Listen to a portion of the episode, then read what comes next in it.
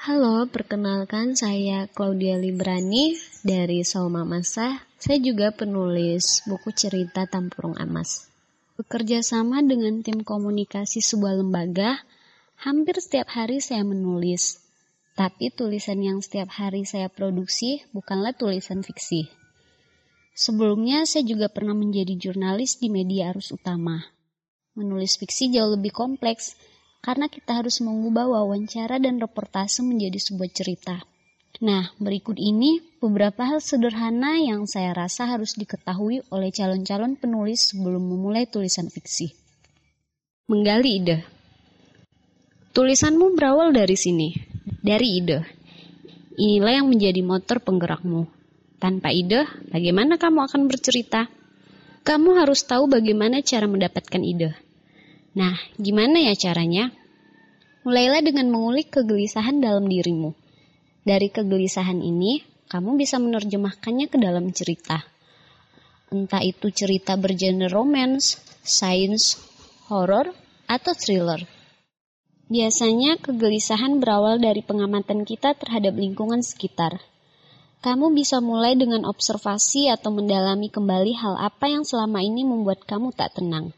Misalnya, kamu tak tenang dengan body shaming yang sering kamu alami sehari-hari. Atau kamu gelisah dengan orang tuamu yang sudah tak saling sapa, tapi tetap memilih hidup serumah. Bisa juga kamu mengamati tetanggamu yang mungkin seorang buruh pabrik, tentang hoax, tentang persahabatan anak-anak lintas agama, atau kisah-kisah para buruh muda. Namun, ada yang lebih penting sebelum kamu memutuskan menulisnya kamu harus bertanya pada dirimu sendiri, mengapa harus kamu yang menulisnya? Mengapa harus itu yang kamu tulis? Yang kedua adalah membuat ide menjadi premis. Setelah mendapat ide, kamu harus membuat premis. Premis adalah pernyataan cerita dan masalah yang menggerakkan cerita yang akan kamu tulis. Premis adalah intisari cerita dalam satu kalimat. Ini mempermudah kamu untuk menghindari tulisan yang bertele-tele. Dalam sebuah premis terkandung tiga unsur, yaitu karakter dan atributnya, aksi atau tindakan, serta situasi. Nah, untuk mempermudah dirimu, ini adalah rumus premis. Premis sama dengan karakter utama, ditambah tujuan, ditambah halangan.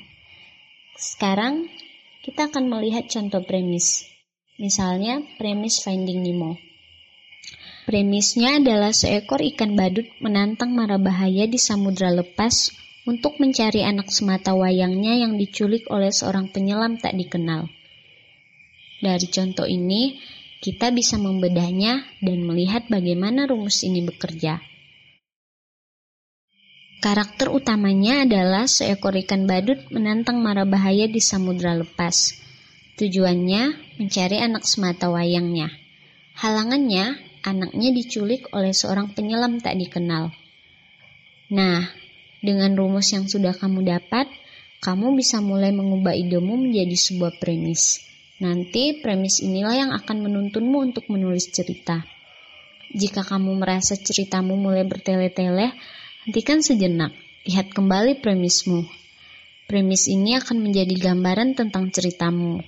Kamu bisa meminta tanggapan teman dekatmu tentang premis yang kamu buat. Jika kurang menarik, ubah premisnya. Tahap berikutnya adalah membuat outline. Setelah mengembangkan ide cerita tersebut menjadi premis, kini saatnya membuat outline.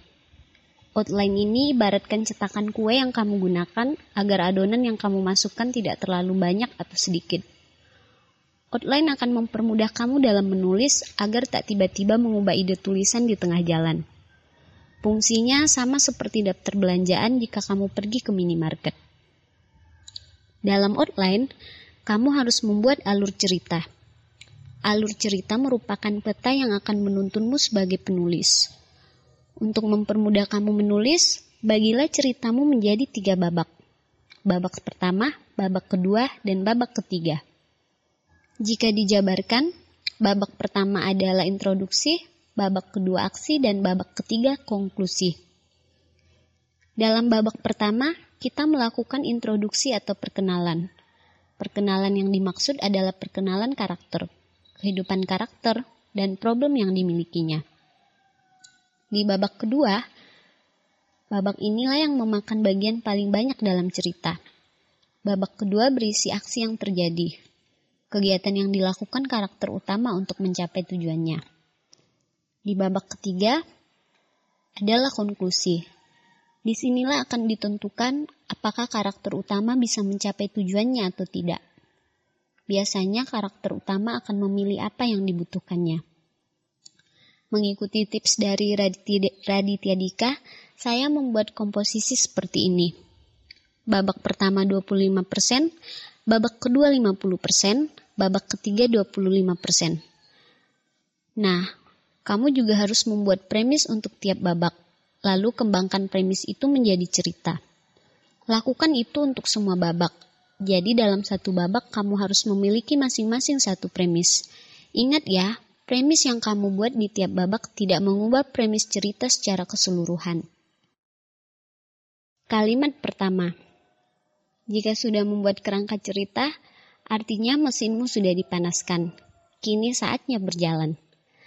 Jalankan ceritamu dengan kalimat pertama yang menarik.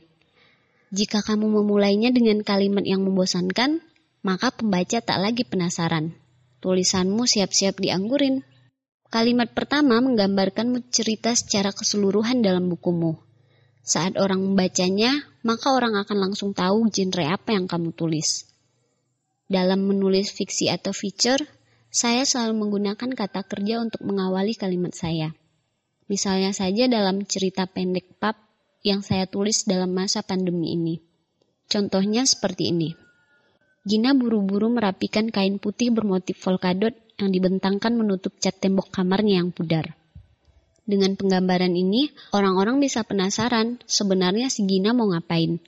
Kain putih biasanya kain kafan, tapi kenapa yang ini ada motif polkadot? Kenapa juga harus dibentangkan menutup cat tembok? Nah, kata kerja bisa membuat orang jadi lebih dekat dengan aksi. Ini bisa jadi pembuka cerita yang menarik.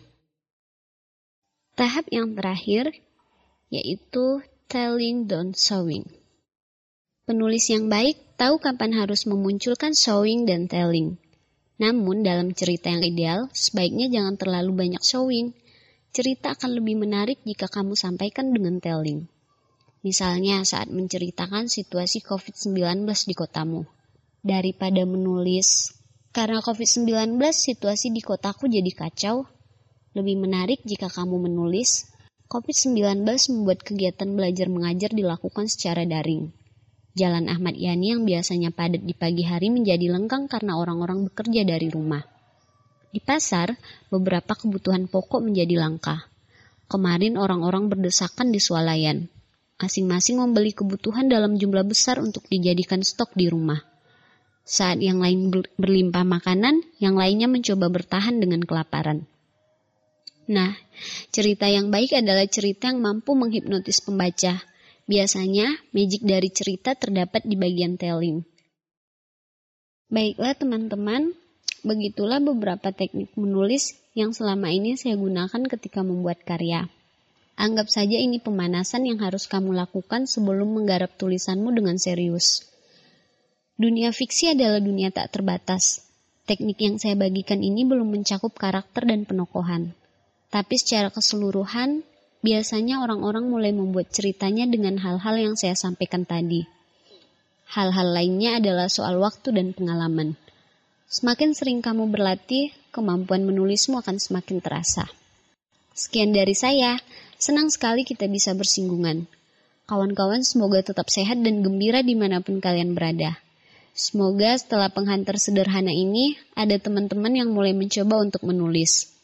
Karena bagi saya, menulis di masa-masa ini adalah sebuah rekreasi dan usaha untuk menjaga pikiran agar tak terlalu cemas dan sedih.